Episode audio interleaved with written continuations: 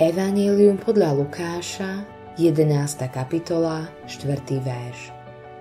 I neuvod nás do pokušenia, ale zbav nás zlého. Táto modlitba v nás môže vyvolať otázku, či môže Boh voviesť človeka do pokušenia. Jedna vec je v Božom slove jasná. Veď Boha nemožno pokúšať na zlé a ani On nepokúša nikoho. Ale každý je pokúšaný tým, že ho vlastná žiadosť zachvacuje a zvádza.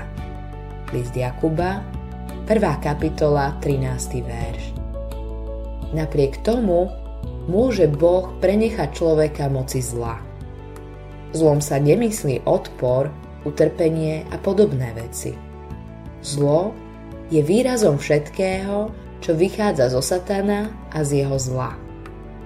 Skôr, než sa nad tým hlbšie zamyslíme, musíme spomenúť aj inú otázku, ktorá sa pri tejto modlitbe hlási o slovo. Ako sa to dá zosúľadiť s tým, čo Božie slovo hovorí veriacim? Pokladajte si za najväčšiu radosť, že prišli na vás rozličné pokúšania.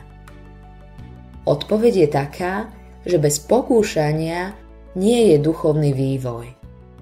Pokušenie je ako skúška, ktorej je kresťan vystavený. Ak má naša viera rásť, musí byť preskúšaná. A Božie slovo hovorí, že sa z toho máme radovať. Prozba vočenáši i neuvod nás do pokušenia, ale zbav nás zlého, nie je modlitbou za to, aby sme boli oslobodení od skúšok, ktoré sú potrebné pre náš duchovný rast.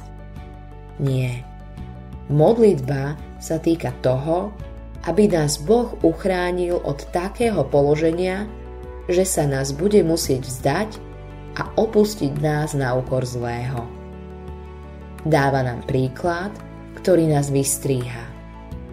V Judovom liste sa hovorí o tých, ktorí sa vybrali cestou Kaina, dali sa strhnúť do Balámovho bludu a zahynuli Koráchovou zburou.